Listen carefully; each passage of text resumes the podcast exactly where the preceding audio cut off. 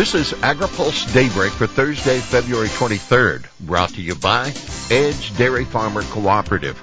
Good morning, I'm Jeff Nalley. Here's today's headlines. U.S. EU ag challenges and focus. Farm Bill hearing set and coalition seeks to leverage numbers and diversity. Vilsack kicks off the 23 Outlook. USDA's popular annual Ag Outlook Forum is back in person this year as well as online. USDA Chief Economist Seth Meyer gives the department's latest forecast for the farm economy, and Ag Secretary Tom Vilsack delivers the keynote address for the conference, which will have a heavy focus on trade and climate issues. You can follow agripulse.com for conference developments. EU Ag Chief. U.S. and Europe need to produce more to make up for Ukraine. Ukraine had record-breaking grain and oilseed harvests before the Russian invasion, but the war that still rages a year later is taking a toll on production. So the U.S. and EU need to step up production. That the word of European Commissioner for Agriculture, Janusz Wojciechowski, during a visit to Washington yesterday. Ukrainian farmers, the ones who haven't lost their lands to the Russians or died from bombs and landmines, will only produce about 60 million tons of grain this year, down from 107 million the year before the war, Wojciechowski said. The European Commission last year began allowing farmers to put millions of fallow acres into production, while USDA is allowing double cropping to be insured in more counties. Take note, Wojciechowski said the main reason he's in the U.S. this week is to have a heart-to-heart with Secretary Vilsack over problems facing agriculture on both sides of the Atlantic Ocean, including the rising average age of farmers. The average age of a farmer in the EU and U.S. is 57. Vilsack and Wojciechowski will open up Friday's session of the USDA Ag Outlook with a conversation about key issues. They will later visit a climate smart farm in Maryland. Have your say. Senate Ag seeking Farm Bill comments. Leaders of the Senate Agriculture Committee have opened an online portal to compile public comments on what should and shouldn't be in the next Farm Bill. Every farm bill impacts a vast array of industries and stakeholders at the center of our country's agriculture economy, rural communities, and efforts to support vulnerable Americans. Committee Chairwoman Debbie Stabenow and Ranking Republican John Boozman of Arkansas said in a joint statement. Looking ahead, the House Agriculture Committee has scheduled its first Farm Bill hearing for this year on Tuesday. It's titled Uncertainty, Inflation, Regulations, Challenges for American Agriculture. Senate Ag has set a hearing for next Wednesday on conservation programs. We'll have more AgriPulse Daybreak after this. Daybreak is sponsored by Edge Dairy Farmer Cooperative, the third largest dairy co-op in the country. Edge is a powerful advocate of Washington for farmers throughout the upper Midwest. Among Edge top priorities is milk pricing reform.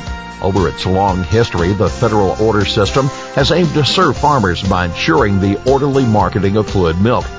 But changing production and consumption patterns are rendering the system ineffective. Edge envisions changes that create flexibility, promote fairness, and strengthen the relationship between farmers and processors. Welcome back to AgriPulse Daybreak. Ag conservation groups look for more success on the Hill. A coalition of ag and conservation groups that's had some notable success in getting new funding and legal authority for expanding climate related farming practices is out with 109 policy recommendations for the next farm bill. At a Capitol Hill launch event yesterday, American Farm Bureau Federation President Zippy Duvall said the Food and Agriculture Climate Alliance was successful in getting ideas included in the Growing Climate Solutions and Sustains bills passed late last year, as well as in USDA's Partnerships for Climate Smart Commodities initiative. Why it matters? While each of the groups have their own Farm Bill priorities, Duvall says the FACA recommendations show broad support for policy measures in six broad areas. Conservation, risk management and credit, energy, food waste, forestry, livestock and dairy, and research, extension, and innovation. Elizabeth Gore, Senior Vice President for Political Affairs at the Environmental Defense Fund, said the unusual collaboration provides real power and leverage. I think that when we have a coalition like this that brings the environmental community and the ag community together, it really creates a foundation for the committees to build a bill that can be both bipartisan and durable, she said. By the way, the alliance hasn't put a cost estimate on its recommendations, but lobbyist Randy Russell says many of them don't require new legislation. Another day, another WOTUS lawsuit. Chambers challenge Biden rule. The Biden administration's Waters of the U.S. rule continues to attract lawsuits. The latest filed yesterday by the Kentucky Chamber of Commerce, joined by the U.S. Chamber of Commerce and other plaintiffs. Filed in federal court in Kentucky, the lawsuit says the rule, quote, far exceeds the legal bounds of the Clean Water Act and, quote, undermines the basic role of the states in our federal system of government. The American Farm Bureau Federation, the National Cattlemen's Beef Association, and 15 other groups sued in Texas in January. That case was consolidated with another lawsuit filed by the state of Texas, and 24 states also have challenged the rule in a case filed in North Dakota. Now keep in mind, legal action is likely to be delayed while EPA and the Army Corps of Engineers examine the yet to be released opinion from the Supreme Court in the Sackett case, which was argued in October. The court released three opinions Wednesday, but Sackett wasn't among them. The court hasn't indicated when it would next issue opinions. EPA seeks comments on renewed sulfoxaflor application. EPA is asking for comments on a new application to use sulfoxaflor in compliance with a court order that also requires the agency to assess the chemical's effect on endangered species. In December, the Ninth Circuit Court of Appeals agreed with the Center for Food Safety and Center for Biological Diversity that EPA should have sought public comment on request to expand the number of crops where sulfoxaflor could be applied. The court, however, also declined to vacate the chemical's registration. Today's Federal Register notice opens a 60-day comment period on application from Corteva Agriscience to use the chemical on citrus, cotton, cucurbits, uh, soybeans, and strawberries, and remove restrictions for a variety of other crops. Well, here's today's He Said It.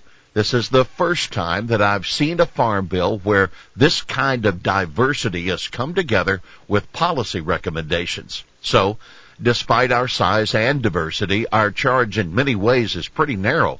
Climate smart agriculture. That the word of Chuck Conner, President and CEO of the National Council of Farmer Cooperatives. Connor served as Deputy Ag Secretary in the George W. Bush administration. Well, that's Daybreak for this Thursday, February 23rd. Brought to you by Edge Dairy Farmer Cooperative. For the latest news out of Washington, D.C., visit agripulse.com. For AgriPulse Daybreak, I'm Jeff Nalley.